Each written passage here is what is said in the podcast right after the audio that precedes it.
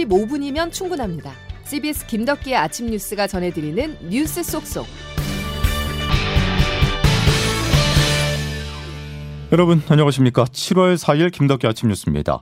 초복이 지나지도 않았는데 더위의 기세가 무시무시합니다. 어제 서울의 한낮 기온이 35도에 육박하며 열대야가 나타났습니다. 다행히 오늘은 더위가 쉬어가지만 그렇다고 마음을 놓을 순 없습니다. 많고 강한 장맛비가 예고되어 있기 때문인데요. 자세한 날씨부터 알아보겠습니다. 기상청 김수진 기상 리포터. 네, 기상청입니다. 예, 날씨 변화가 요즘 극심한데 폭염과 폭우가 번갈아 나타나는 이유가 궁금합니다. 네, 장마철로 접어들면서 폭우가 자주 쏟아지는가 하면 장맛비가 주춤할 때는 어김없이 견디기 힘든 폭염이 나타나고 있는데요. 그 이유는 대기 상층의 공기 흐름이 느려지면서 정체 전선과 함께 특히 저기압이 자주 발달하고 있기 때문입니다. 이 저기압이 통과할 때 남북으로 비구름들이 폭이 넓어지면서 곳곳에서 폭우가 쏟아지게 되고 저기압이 통과한 뒤에는 비구름들이 남쪽으로 내려가면서 반대로 폭염이 찾아오게 되는 건데요. 예. 오늘부터 내일 오전 사이에도 전국에 집중 호우를 동반한 많은 장맛비가 이어질 것으로 전망됩니다. 예. 그렇다면 지역별 집중 호우 시간은 어떻게 될까요? 네, 먼저 중부와 경북 북부 내륙은 오늘 밤부터 내일 새벽 사이, 호남은 오늘 오전과 내일 새벽, 경남 남해안과 제주도는 내일 새벽부터 아침 사이에 시간당 30에서 60mm, 일부 지역에서는 최대 70mm 이상의 매우 강한 집중 호우가 쏟아지는 곳이 있겠고요. 내일까지 중서부와 호남, 경남 남해안 제주도에 50에서 100, 최대 150mm 이상, 그 밖에 강원 동해안과 영남에 20에서 60mm 안팎의 많은 비가 내릴 것으로 보여서 이번에도 호우 대비 대비 철저하게 해주시는 것이 좋겠습니다. 지금까지 기상청에서 전해드렸습니다. 자, 취약 시간대인 야간에 비가 집중된다면 피해는 걷잡을 수 없이 커집니다. 대처 요령이 몸에 배어 있어야 하는데요. 행동 요령을 양승진 기자가 설명해 드립니다. 취약 시간인 4일 밤부터 5일 새벽 사이에 매우 강한 비가 내릴 것으로 예상을 하고 있습니다. 갑자기 집중호우가 쏟아질 경우 라디오나 TV 등을 통해 급변하는 기상 상황에 귀를 기울여야 합니다. 물이 순식간에 불어나는 하천 주변이나 계곡에 가까이 가지 말아야 합니다. 고주 지역에 비탈면 옥벽, 축대는 정비하고 위험하면 신고해야 합니다. 침수된 도로나 거리에 맨홀 뚜껑이 이탈되거나 솟아오르는 경우가 있어 맨홀이 있는 곳은 피해야 합니다. 일반적으로 맨홀은 도로 또는 거리의 중심부에 설치되어 있기 때문에 대피할 때 거리의 바깥쪽을 따라 걷는 것이 좋습니다. 침수 대비를 위해 배수 시설을 점검하고 모래 주머니와 물막이판을 설치합니다.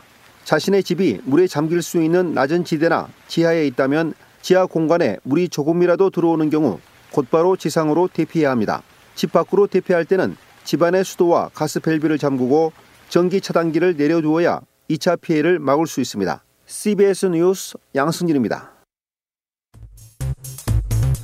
왜곡된 역사 의식, 무책임한 국가관을 가진 반국가 세력들은 북한 공산 집단에 대하여 유엔 안보리 제재를 풀어달라고 읍소하고 문재인 정부에서 사실상 쿠데타를 통해 가지고 검찰 개혁을 반대하면서 조국 수사를 하셨던 분 아닙니까? 그래서 대통령이 되셨는데 광우병 괴담, 천안함 자폭 괴담처럼 달콤한 괴담 마약에 중독된 민주당은 저는 똥을 먹을지언정 후쿠시마 오염수 먹을 막말 망언 괴담 정당으로 전락한 상황을 직시하시기 대통령이 전 정부를 향해 반국가 세력이라고 하더니 여당 대표마저 그의 편승에 차마 입에 담지 못할 망언을 폭염이나 폭우의 폭자는 사납다, 난폭하다라는 뜻이죠. 최근 여의도에서는 날씨 못지않은 난폭함이 난무하고 있는데요. 바로 폭언. 도를 넘는 막말입니다. 앞서 들으신 것처럼 민주당 윤영찬 의원 SBS 라디오에 출연해 쿠데타라는 발언을 했고 질수 없다는 듯 국민의힘에서도 마약이란 단어를 꺼냈었습니다. 이 밖에도 원색적인 말들은 넘쳐나는데요. 이처럼 신경전이 고조되는 이유 여론전에서 밀릴 수 없기 때문입니다. 국민의 관심이 높은 후쿠시마 원전 오염수 방류가 임박했는데요. 반대하는 목소리는 각계 각층에서 이어지고 있습니다. 보도에 최인수 기자입니다. 학교 급식 노동자들은 핵 방사선 표기가 그려진 학교 급식판을 들고 어제 용산 대통령실 앞 거리에서 일본의 오염수 방류를 반대하는 기자회견을 열었습니다. 친환경 무상급식을 포기하고 학생들의 건강이 위협받을 것이라는 경고입니다. 전국 학교 비정규직 노동조합 김수정 수석 부위원장입니다. 오염된 식재료가 우리 학생들의 몸속으로 들어갈 것을 생각하면 당장이라도 조리안무에서 손을 떼고 싶은 심정이다. 민주사회를 위한 변호사 모임은 헌법소원에 나서기로 했습니다. 국민을 보호해야 할 의무가 있는 대통령과 정부가 제대로 된 조치를 하지 않고 있다는 겁니다. 민변 조영선 회장입니다. 대한민국 정부는 방류에 문제가 없다는 식입니다. 과연 윤석열 정부는 누구를 위한 정부인지 누구를 대변하는 정부인지 국민은 묻고 여당은 오염수 방류 반대를 괴담 정치, 선동 정치로 규정했습니다. 국민의힘 윤재옥 원내대표입니다. 오염수 방류를 반대한다면서 정권 퇴진을 외치는 저희는 무엇입니까? 국민의 건강과 생명을 지킨다는 것은 모두 핑계에 불과합니다. 여당과 정부는 대책 간담회를 열고 국민이 안심할 때까지 후쿠시마산 수산물 수입은 금지될 것이라고 밝혔습니다. CBS 뉴스 최인수입니다. 국제 원자력 기구 사무총장이 오늘 일본에 도착합니다. 오염수 방류 계획을 검증한 최종 보고서를 전달하기 위해서인데요. 앞서 6차례 내놓았었던 중간 보고서에서 문제 없다는 견해를 밝혔던 만큼 비슷한 의견이 담겼을 것으로 보입니다. 이정주 기자의 보도입니다. 라파엘 그로시 국제 원자력 기구 사무총장은 오늘 기시다 후미오 일본 총리와 만나 오염수 관련 최종 보고서를 전달할 예정입니다.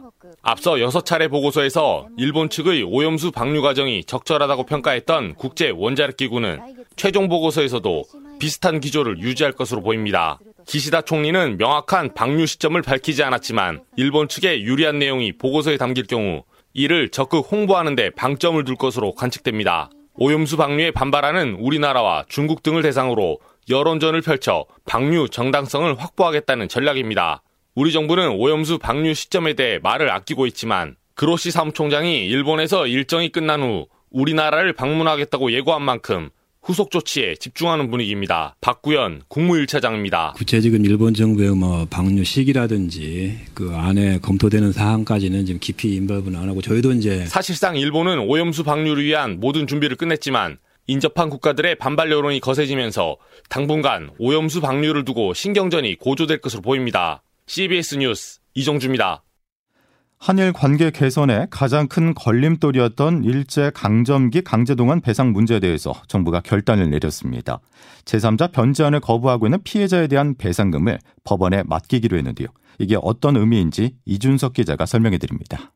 나는 절대 금방 굶어 죽은 한이 있어도 그런 돈을 안 받으랍니다. 정부가 일본 피고 기업을 대신해 배상금을 대신 지급하는 제3자 변제해법을 발표한 건 지난 3월. 현재까지 원고 15명 중 11명이 판결금과 지연 이자를 받아갔습니다. 하지만 생존 피해자 2명과 사망 피해자 유족 2명 등 4명은 일본 피고 기업의 사과와 배상이 빠졌다는 이유로 수용을 거부하고 있습니다.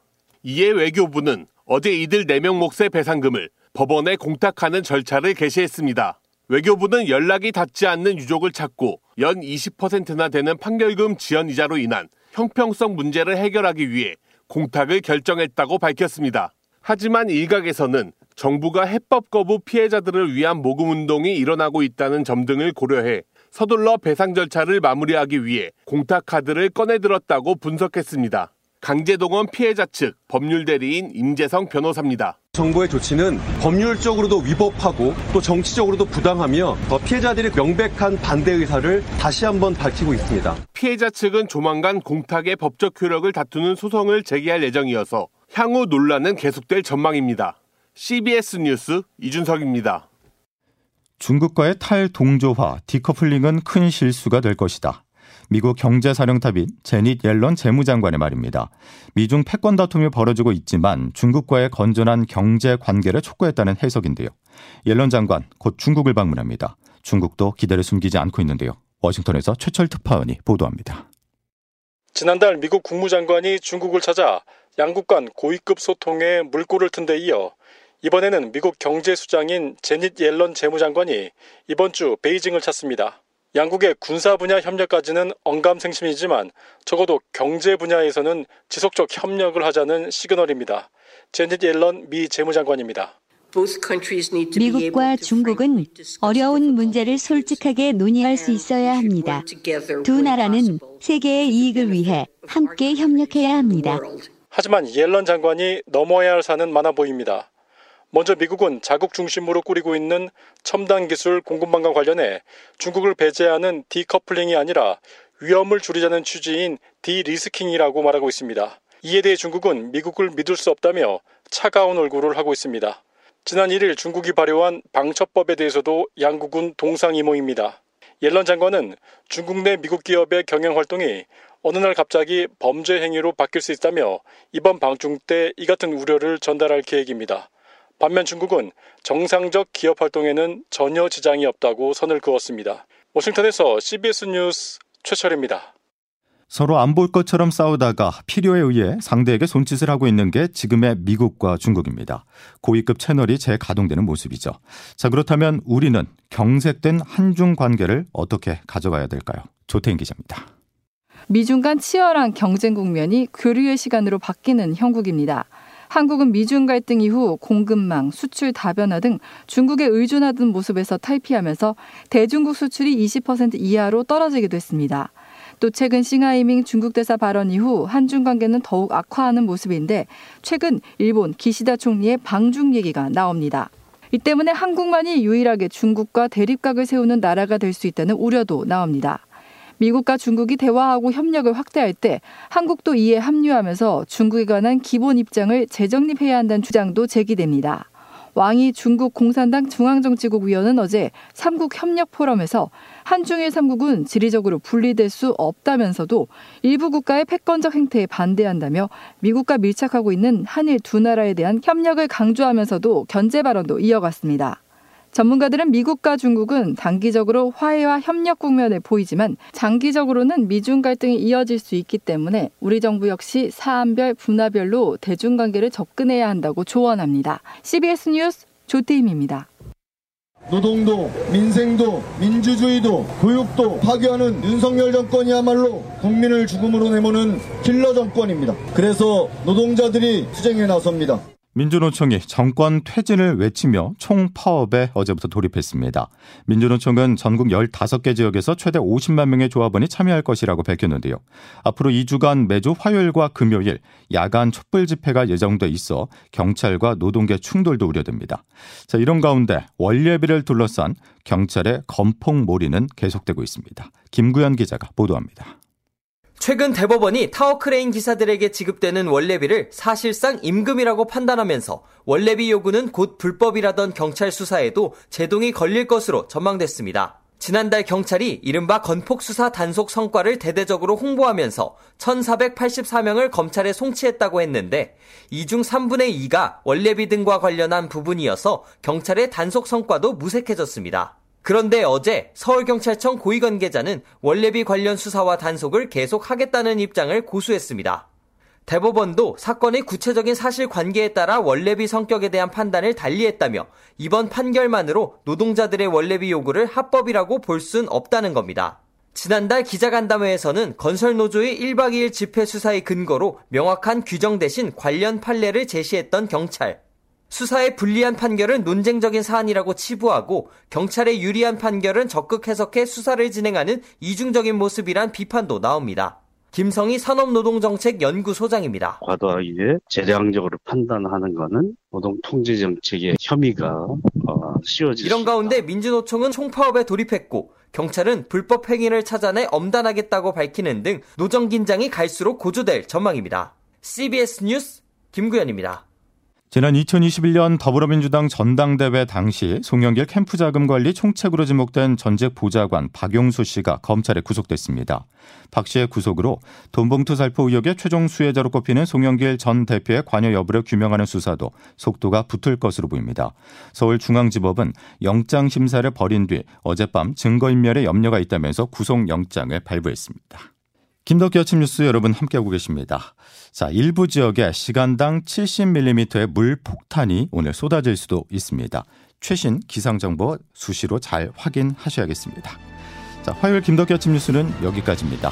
내일 다시 뵙죠. 고맙습니다.